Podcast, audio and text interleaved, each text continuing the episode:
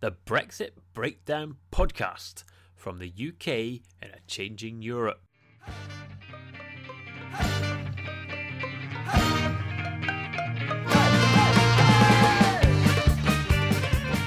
Hello and welcome to another Brexit Breakdown podcast. I'm James Millar, journalist, author, man on a mission to find out more about Brexit. And I've been doing that for a good couple of years now, but this is a particularly special episode because it's the last one recorded and published while we are still in the EU. That may be a good thing or a bad thing depending on your point of view. So on such an auspicious occasion, we turn to Anand Menon, director of The UK in a Changing Europe, to appear on the podcast. Recently, Le Monde newspaper in France described him as Le Sphinx du Brexit. I don't really know what that means because, the Sphinx set riddles rather than answered questions. But it sounds good, doesn't it? He is the Sphinx of Brexit, and he was on this podcast. And we were joined by Will Straw. He, of course, was the executive director of Britain Stronger in Europe, the Remain campaign during the Brexit referendum.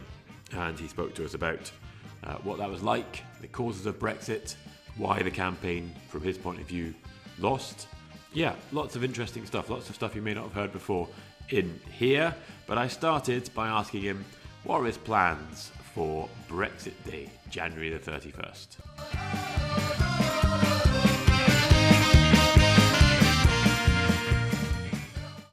I'm in Rwanda for one of the charities I work for. And I'll be flying back at some point that day. What time do you land? I actually land in the morning, so I'll still be around for the, because it's it's in the evening, isn't it? The actual official moment, midnight in Brussels. Even that is strangely symbolic, isn't it? We couldn't even make it midnight. Exactly here. I mean, how do you expect to feel that day? Because it is going to be obviously, given you led the Remain campaign, you're bound to think about it. Well, I mean, since I'll have been in the cheap seats on a 10-hour flight overnight, I'm actually tired. I might even be in bed before 11 p.m. But no, seriously, I will feel a sense of resignation. I think the honest truth is that the hope died on early hours of December the 13th when the general election results became clear. You knew at that stage, I think, that there was no avoiding this or postponing it. I'd been involved in the People's Vote campaign, actually involved after the referendum in, first of all, shaping Open Britain and then the People's Vote campaign, and proud of what that movement was able to do in terms of changing the terms of debate until Roland Rudd skewered it in the autumn. But, I think it is clear now what's going to happen. It is what the democratic outcome of the general election decided, and I think it's incumbent on everyone to certainly carry on with the important debates about what happens next with the trade deals, but to accept that that at least for now the question of whether we're a member of the EU has been decided. Do you have close friends who are leavers? Some, yes, yeah. I mean, I've got strong roots in Lancashire, and there was obviously a much greater mix of opinion there than there was in London. But I've got friends who, for whatever reason, voted leave, and I've talked to them about it. I think some people try and avoid that conversation. Actually, for me, it's really important to have it and to understand people who are coming from, and. The arguments are obviously familiar because it was a year of my life, running the campaign, going on TV and making those arguments. But actually, because I'd stood in East Lancashire for the Labour Party in the 2015 election in a Conservative seat, and the arguments about immigration, about left behind towns, about the decline of high streets, all these things that we know contributed to the leave vote were very real. I mean, it wasn't that Brexit suddenly blew these issues out there. They were there already. They were very much a cause rather than a symptom of Brexit. So are you one of those people that hopes Boris Johnson succeeds? Or are you one of those tribal people who hopes he fails even if he wants to do something that you think is the right thing to do? I'm a patriot. I want the best for Britain. I want Britain to be a thriving economy and country, proud of what it does on the world stage. I'm sceptical about whether he has a plan for delivering a trade deal by the end of this year with the EU, and whether he's remotely capable, or his government remotely capable of sort of dealing with the contradictions of our position in relation to the United States. But yes, obviously, I don't want us to have an economic hit. I don't want us to lose our status. I meant more the sort of levelling up agenda. Not we'll get onto the negotiations, I imagine. But I meant more, this rather strange for a Conservative government agenda to see the country levelled up to invest in those. Definitely. I mean, this is something that I think Boris Johnson has come to rather belatedly. The Labour Party, perhaps not in its kind of central articulation of what it wanted to do in government, but in the 2015 manifesto, 2017 manifesto, 2019 manifesto, there have been lots and lots of sensible ideas about rebalancing, about devolving powers, about bringing things like bus routes and local economic partnerships back into sort of local control rather than all being dictated by Whitehall. These are all really positive steps that it feels to me like the government have only belatedly realised are really important. This is one of the real paradoxes of the debate we've had about Brexit is we've got to the point now where everyone rather casually thinks the left behind did Brexit. They were a relatively small proportion of the Brexit. I mean, this is like, left behind voters are a relatively small proportion of the Brexit vote and of the Tory vote. Mm-hmm. And it's worth bearing that in mind, because one of the interesting questions for the next 3 years is, what do the people who made up the bulk of those two electorates think of the direction of travel if Boris Johnson focuses on... And that, that's what I mean when I say that this, if they are serious about these issues, serious about actually addressing them, then they're going to be taking a step which reverses 40 years of Thatcherite ideology, which has underpinned the Conservative Party's approach to government. We'll look to the future, but let's look to the very immediate future, which is 11 o'clock on Brexit Day. Does Big Ben bong or not? Is this a silly load of old nonsense argument being... here you go. Right, Anand thinks it says it is before I've even finished the sentence. It palpably is. Is it, or does it speak to a wider issue around reuniting the country? Because definitely doesn't reunite the country. Right, okay, well, exactly. Okay, because definitely doesn't do that. Look, I mean, I understand why for a significant proportion of the country who voted for leave and have been waiting for this moment for nearly 4 years since the referendum happened, that this will be a moment of celebration. I understand that. But if what you're seeking to do, and it's one of the things that Boris Johnson has talked about, is to try and bring the country back together, then this totally divides the country, and I think is also a bit of an irrelevant gesture as well. Does it, or is it actually a way of saying, okay, it's over, leave one, we are bonging Big Ben, suck it up, Remainers, we won the election, so... Well, that is triumphalism, not reconciliation. Yeah, exactly. Actually, that's not even the point, is it? The point is, whenever does Big Ben... Well, but this is my point. It's not about Big Ben, is it? This is the thing. It's about the message. I think people who are happy should have a party. Yeah. No, I agree with that. But I think if the question is how do we bring the country back together, then this is the wrong answer. This is not something that I think the Prime Minister should have got behind. Fine if Marc Francois and whichever other triumphalist Brexiteers want to build a campaign on it, want to crowdfund to raise this money, get on with it. That's fine. This is your moment.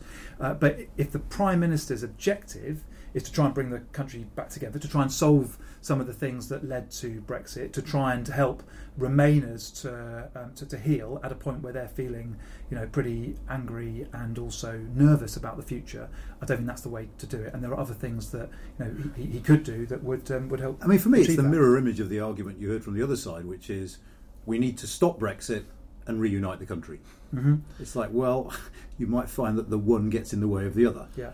Which, by the way, is why I always felt that a confirmatory referendum was something that could help resolve the issue, because it wasn't the sort of Lib Dem, let's just repeal Article 50 and stop this madness. It was an approach that said, at the moment, we're in total logjam, and so it's got to go back to the people so that they can make a final decision on which way we go. Now, obviously, the general election intervened and that's become irrelevant, but that's why, for myself and I think for many others, that idea of the, quotes, People's Vote was a way of trying to resolve it. So you've got to explain to me how another referendum ends up with us feeling and being less divided. Because as far as I can see, the lesson we learn from referendums, whether it's the Scottish one or the Brexit one, is They divide us profoundly, deeply, angrily. Well, we're not. I mean, I don't think we're any less divided because of the general election than we were the day before. No, but we have general elections routinely and regularly. But the argument that somehow a referendum would help to heal strikes me as at best a bit counterintuitive. To resolve, not necessarily to heal. Okay. How do we heal then? Because that surely has to be something. Well, maybe it's just me with my wishy-washy liberal ways, but it feels like that would be a good idea to bring the country back together somehow. Yeah. Is it possible? And if so, how? Well, I think there are some steps that are about what we do with some of the sort of frayed sort of edges that need sort of tying up. And then there are some more symbolic things. So some of the sort of frayed edges, things like what do we do for the left behind communities? I mean, you know, is there now some kind of consensus that can be built on some of these steps that will help rejuvenate and regenerate some of these, you know, towns in the peripheries of larger cities? You know, what can we do so that? Now, let me just stop you there. Maybe just be careful about. I mean, again, there are plenty of poor places in cities. I totally agree with that. Look, this is the difficult when we start saying north-south town cities, is we forget the fact that actually there's quite a lot of poverty in southern cities. Yeah, yeah. No, totally right. But I think some of these steps help in both those areas. But so you got things like, you know, we need to sort out our further education system. Yeah. You know, we need to make sure that there are vocational routes as well as academic routes for young people, as they have in Germany and Scandinavia. You know, but we also need to make sure, you know, for those towns that there are good transport links that take them into the major cities. You know, we need to make sure there's proper support for our education system. We need to make sure that we properly fund childcare around the country. So these steps, in most instances, will help deprive communities everywhere. I think there's another side to this, though, which is that, you know, we have to. So if that was a cause of Brexit, one of the consequences of Brexit has been a rise in hate crime, which has also divided society. So, you know, what more can we do to try and put an end to this awful, on the one hand, anti-Semitism, Islamophobia, the rise of racism more generally? You know, we see it very visibly now at football matches. You know, what can we do to show that there is a zero tolerance approach to racism, and to within, you know, organisations and institutions like the Labour Party and Conservative Party, but also in society more generally, you know, try and put an end to this, because I think they are, you know, in a sense, two sides of the same coin. Equally, though, I'd say, you know, for all the talk of healing that we hear nowadays, anger and emotion in politics are good things if kept within acceptable limits. But you'd agree that racism obviously isn't. No, absolutely. I'm not a great fan of racism. No, and violence isn't, and abuse isn't. But having a bit of passion in politics is something I'm all in favour of. Because remember, one of the things that left people feeling a bit cold after the first decade of this century was what they saw as politics becoming sort of a technocracy. That it was soulless, that there was no ideological conflict. It was all about sort of, you know, hovering around the same ideological space with technical fixes for this or that, and the contestation had gone out of politics. So we should be careful. Contestation is good, and of course one of the things that's happened since the referendum is that participation and interest in politics have gone up, and they're not entirely unrelated, I don't think. There's plenty of contest, though, isn't there? I mean, if you look at, you know, issues like how do you deal with climate change, or, you know, there are some people arguing that actually we just have to deal with the consequence of climate change. It's too expensive to try and reverse that. I mean, I strongly disagree with that, but that is a major debate that we're going to have as a country over the next 10 years, and where there's no consensus. So there's plenty of conflict and contest in British politics. I suppose what interests me is how we can start to understand some of the causes and consequences of Brexit, where we can build a consensus. Yeah. I mean, my gripe is about aspiring to return to an era of politics as managerialism. Right. Totally agree with that. Hang on, right, as ever. Yeah. You know, I'll go up against the prof, even though I'm not a prof. But, no, right, everyone loved it in the noughties because, you know, everything was just all right. Until the economy went bang, all right, that was a bad thing. But nothing's going to be contested for the next 10 years because Boris Johnson's got 10 years of perpetual government folding out in front of him. Everyone loved it in the noughties. Well, not everyone, all right. But listen. Well, here we go. I think if you said to a lot of voters, right, do you want to go back to the noughties when it was all nice and quiet and you were just left alone to get on with stuff? compared to the last 10 years where you've had politicians knocking on your door all the time going, Brexit, no Brexit, election, election, election, and all this sort of stuff. I'm not saying we should have an election every year. Let's go back to the nice quiet times. No, but I think you're mixing up two things. I think if you said, do you like the way politics was conducted in the noughties, a significant bunch of people would say no, because we ended up with parties that looked very similar to each other, that weren't really engaged in an agenda, that were essentially economically and socially liberal, which left a large chunk of the population out, feeling like they had no decent choice. I mean, those 4 million UKIP voters from 2015, for instance. And this sort of, there is no alternative politics, which basically says we'll ask an expert and they'll come up with the right answer. You're an slightly expert. Soulless. You should be loving that. Well, no, but experts don't need to be in favour of technocratic government, and I'm not. I think democratic contestation and democratic politics are crucial, because then people feel like they have a voice. I'm not having this, right? Yeah, we only had parties that were almost the same. In 2001, when you had William Hague banging on his soapbox, going on about the euro, and you had Tony Blair and Gordon Brown going, let's throw lots of money at the NHS, you had the same party. That's nonsense. We only had one party in the noughties, that's the thing. And in the 20s, we're only going to have one party. And actually, there was plenty of contest within the Labour Party. I mean, actually, the reason that Tony versus Gordon became, became so sort of big in the sort of political debate was because that's where essentially the debate was about whether.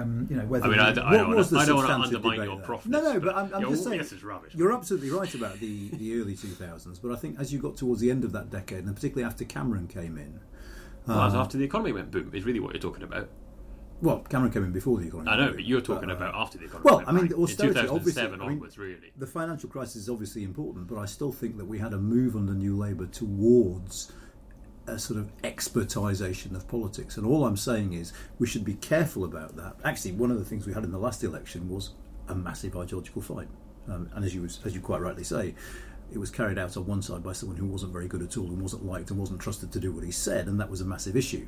You can walk and chew gum. So I tend to think that experts in policy making is a demonstrably good thing. Yeah, and you're arguing what the Labour government was doing, rather than just winging it, they were asking people who were very serious figures from academia or from a particular sort of vocational area to do these weighty reviews. I think, top of my head, Adair Turner, very respected public figure, did the pensions reform, which now means that everybody in this country who's employed is saving for a pension. It's going to be transformative for people's sense of well-being in old age. And that was something that managerialism, technocracy, expertisation, whatever you want to call it, delivered when there was a Labour government in place. Removing things from the arena of political contestation is dangerous. When Tony Blair said you can no more stop globalisation than prevent autumn following summer, or it might have been winter following autumn, that's the kind of thing I have in mind. Making politics sound like it's all preset, it's all agreed, there is nothing to debate here. Well then let's strip away, because I think you make a good point there about globalisation specifically, and globalisation and the lack of resistance to it from, on the whole, social democratic or left of centre parties, I think is one of the major causes of both Brexit and Trump. So I think there's a lot in that. And you're right, that was about a depoliticisation. It was about a pact which said, we will carry on with business as usual, the economy's growing, we'll bank the tax revenues and we'll use that to redistribute and to fund public services, which was great until the economy went belly up. But during that period, there was also incredibly important reforms that did take place due to actually listening to experts. What I hope now in the 5 years that we have of Boris Johnson, maybe longer, is that he starts to go back on what Michael Gove said in the referendum and listen to experts. Hi, Anand here. Sorry to butt in, but I just wanted to say, if you like this podcast, which I'm sure you do, then please rate it wherever you get your podcasts from. You'll be doing a public service because it makes it easier for others to find us. While you're at it, go to our website, www.ukandeu.ac.uk, and sign up for our fantastic newsletter. Not only the latest on Brexit, but the latest on the best football team in the world. Every 2 weeks, free in your inbox. Do it now. Do people come up to you and blame you for what happened in 2016 and then and since? Yeah, I mean, of course, if you have a leadership position within an organisation that's trying to win a particular outcome and that doesn't happen, then people are going to have their say. At the time, there was a real lack of enthusiasm on the Remain side of the debate. I think there were a lot of people who were very, very complacent about the result, and we saw that in trying to get people engaged in the campaign, to get surrogates to go and speak at town halls. There were some people who were absolutely brilliant and really put their back into it, but the numbers that we had on things like the People's Vote, March, the numbers of people who engaged after the referendum result dwarf the numbers that we could get involved. The other thing is, I think it is very easy, and I see this with people criticising the sort of Labour leadership campaigns at the moment. It is very easy to sit there from the outside and say, "Oh, they only did it this way, they only did it that way." Actually, when you roll your sleeves up and get involved in a campaign and are being presented with choices that you don't want to necessarily come down on either side, but you have to, then I always have respect for people who actually are willing to go and take those decisions and to really sort of show that they care about an issue enough to dedicate pretty much all their waking hours in that period of time. People working on campaigns don't get much rest, don't get much of a break, don't get to see their family, and do the best that they can for the issue that they care about. I often wondered how many of those people outside College Green that we saw for those 3 years actually wasted any of their time knocking on doors or campaigning during the referendum itself. It'd be a good question. I mean, some of them undoubtedly will have done. There are some people... There's a lot of wisdom after the event, though. Yeah, lots of the leadership in the People's Vote campaign, people like James McGrory, who was the national director, and some of the staff he had under him were veterans from the 2016 campaign. But I can tell you there were a lot of people, especially those who sort of purported to represent the grassroots in one way or another, who were not around during the referendum campaign. You're being very charitable here, aren't you? The Tories didn't make your life any easier, did they? No, they didn't. If you're asking about sort of regrets, because you haven't asked that yet, but if you're asking about regrets, then absolutely. There were... But both parties, actually. I felt that the Labour Party, to start with them, which takes less blame than the Conservative Party, but still takes some blame, made a fundamental mistake in opting not to be part of the formal structure of the campaign. It made our job in the campaign, particularly those of us who understood a bit more about what was taking place in some of what have become known as leave areas, our job's very difficult because there wasn't a counterbalance within the the strategy of the decision making. And of course, Corbyn became leader during the referendum campaign. He had a strong history of Euroscepticism. He sort of contorted and said in the end that he was a Remainer, but he never really put his back into it. But don't you think that the Scotland fear was a legitimate one? Because it struck me that was... Absolutely not. And I wrote to Harriet Harman, who was acting leader, in, May or June 2015, before the decision had been made, to say, look, I can, you could see the debate was taking place, but it's not legitimate. What happened in Scotland at that stage was the Tories had a single MP. Labour, of course, during the Scottish referendum had 40 MPs or whatever. Tories had a single MP. They were very unpopular because of austerity. And Labour, by sharing a platform with the Conservatives in Scotland, were signalling that they were all part of the kind of Westminster elite and all the rest of it. In the in the UK as a whole, the Conservatives were in power, enjoyed 35-40% of support, had a majority of MPs. The Labour Party, was sort of signalling it didn't want to be part of that kind of grown-up conversation about the direction of the country in relation to Europe. It also meant that operationally it wasn't able to take part in the decisions about political strategy, about where the 7 million marketing budget went, about how to deploy resources around the country. And it meant that, as I say, in the campaign there was a very one-sided conversation. And then to compound it, the Conservatives made a series of mistakes, in my view. They made mistakes about just hammering away on the economy, having what was a sort of very sort of rational but not emotional pitch to the electorate. They refused to engage on the immigration issue. And then there were some things that happened as well. David Cameron was obviously wrapped up in the Panama Papers, which came out during the campaign. They, basically hogged the limelight for themselves. They refused to put forward other Conservative politicians who might have presented a different sort of tone or a different, and they wouldn't criticise Tory leavers. Yeah, they would not take on, and nor would they let the campaign take on the leavers, even though they were throwing mud at Cameron. Yeah, which was bizarre, wasn't it? Because it was totally bizarre. With every passing day, you sort of think back to that.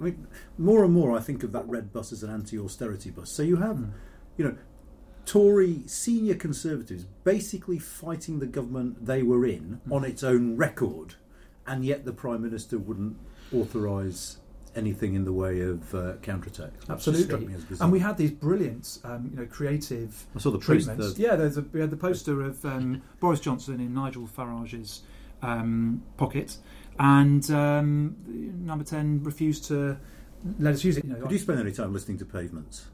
In the way that Dominic Cummings apparently did. Well, not enough, apparently. Not listening to Pavements. Though we obviously, I think a lot is made of Dominic Cummings' use of focus groups and research, which is something that, obviously we did as well. And what was really striking in the summer of 2015 when we carried out scores of focus groups around the country and sort of very detailed polling as well, was that the electorate as a whole could not tell you a single tangible benefit of being in the EU. Not one. But they could tell you a lot that was wrong. So they could tell you about immigration and borders. They could tell you about the cost. They could tell you about sort of regulation and bossy Brussels. So the sort of drip effect of the Mail and the Express and Boris Johnson's own articles for the Telegraph all those years before. Well, and David Cameron. Cameron, absolutely. You're absolutely right. That had all saturated the British psyche. And politicians of both Labour and Conservative had used Brussels as a convenient scapegoat. They had not tried to make a sort of pro-European argument. Very few people had. And, as Lynton Crosby says, you can't fatten a pig on market day. We, by that stage, had sort of 9 months to try to sort of educate and inspire the British public on Europe. People can argue about this is the right or wrong move. The one resonant thing that the electorate did agree on was that it was risky to leave. There was a sense that it was risky for them personally in terms of their sort of family finances, but it was also a risky step, a leap in the dark, for the country as a whole. And that's why there was a strategic decision taken both by the campaign and by the Conservative leadership that we should focus on risk and a leap in the dark as our main argument. One of the curious things about the campaign was that the Prime Minister seemed to base a lot of his strategy on the analogy of Scotland, where you started off with a 50-point lead? I mean, what was it? It was big, yes. It was 25% in favour of independence. Leave was about 25-30%. Yeah. So safety first. Yeah. Whereas in this referendum, it was neck and neck when you started. Absolutely. So you couldn't afford to hemorrhage. Absolutely, and we needed to have a. This is why I was so keen to have Labour playing a bigger role. We needed a change narrative in the referendum. If we were status quo, and the status quo was so bad for a lot of people, still feeling the effects of the financial crisis, then that was going to push people into Leave hands. I think what also happened though, because what was interesting in terms of, there was some shift in the referendum campaign, but it didn't come on the Labour side. We were predicting that about a third of Labour voters would vote for Leave, and that was exactly what happened. On the Conservative side, in order to win 52-48, we needed about half of Conservative voters to vote for Remain. And that's roughly speaking what they were polling at in 2015. But in 2016, they only got 40%. So there was a big chunk of Conservative voters that shifted to Leave during the campaign that, in a sense, were inspired by the Gove-Johnson arguments and put off by the Cameron-Osborne arguments. Worth saying that 30-odd% of SNP voters at the time as well. Yeah, absolutely. Possibly more than that, actually. Because I remember having... I went up to Scotland a couple of times, but I had a conversation very early on with the chief executive of the SNP and a number of SNP MPs and MSPs, they obviously were a pro-Remain party, but they explained that their coalition was made up of both social democrats who wanted a kind of Scandinavian model for Scotland, small country, making its own rules, but part of Europe, and then a kind of more sort of UKIP in Scotland, Scottish nationalist, to hell with Brussels, to hell with Westminster. We want to make our own rules. Yeah. So they had an uneasy coalition, which is why, obviously Sturgeon stepped up in one of the debates and did a good job, but they didn't really put their back into the ground campaign, which was another frustration in Scotland. Really in Scotland, turnout should have been. It was 60-40, which was great. Could have turnout been a bit bigger, but turnout was low. Right, let's finish up with the feature. In the unlikely event, this podcast has not enlightened you sufficiently. Right, how to understand Brexit. Anand, you haven't been on for a while. What have you got? And don't make it something from the UK in a Changing Europe. The IPPR do a State of the North report And given that everyone has suddenly A, discovered the North, and B, decided we should do something about it, it's a good read on where the North is, what the North is, what needs to be done. Will, what do you recommend to understand what has happened and what is happening and what is going to happen in the future? Can I have two? Yes, if they're good. Okay, fine.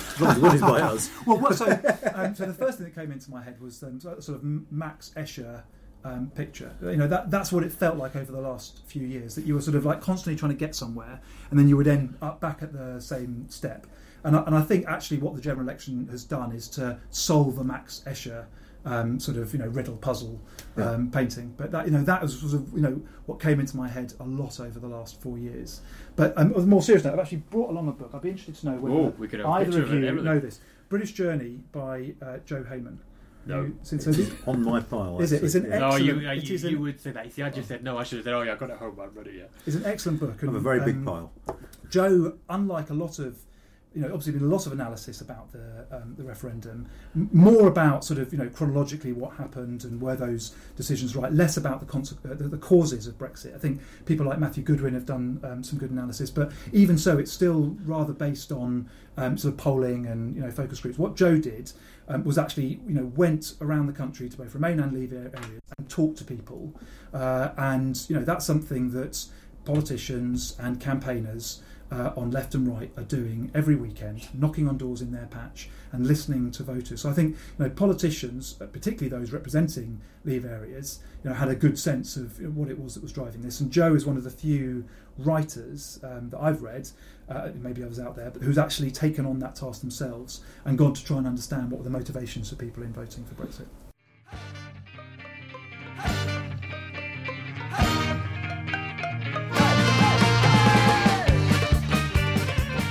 So there was Will Straw, leader of the Remain campaign, or at least one of the leaders of the Remain campaign.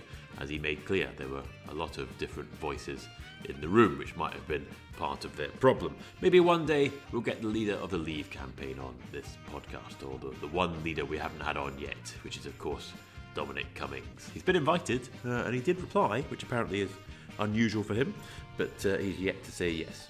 So we are out of the EU very shortly. By the time you're listening to this, we might even have left the EU. What a historic day that will be, particularly for those of us who've been working on this podcast for the last few years, talking about what that means. Well, we're about to find out which bits are right and which bits are wrong about the stuff we've been suggesting over the last few years. Over that time, we have, of course, accumulated one thing in particular, and that is mugs. Mugs to give out as competition prizes. So this week's competition, given that Anand has been described as Le Sphinx du Brexit, send us in the answer to this question. What is the answer to the riddle of the Sphinx? Not Anand, the actual Sphinx. What is the answer to the riddle of the Sphinx? Send the answer in with your name and address, and if you are the first person to send in the correct answer, we'll send you a special Brexit breakdown mug. Send your entries to ukandeu@kcl.ac.uk. That is the email address for the UK in a Changing Europe. You can send any thoughts, suggestions, competition entries, etc. there. You'll also find them on Twitter @UKandEU, and you'll find me on Twitter too. I am @PoliticalYeti. The music has again this week been the Requiem for a Fish by the Freak Fandango Orchestra, and this has been the Brexit Breakdown podcast from the UK in a Changing Europe, supported by King's College London and funded and supported by the Economic and Social Research Council. Come back next time for another podcast where we'll be looking to the future for the UK and a Changing Europe has their What Next report out next week. That lands on Tuesday, and we'll be podcasting with some of their experts afterwards. So keep an eye out for that, and come back and listen to that next time. Thank you. Goodbye.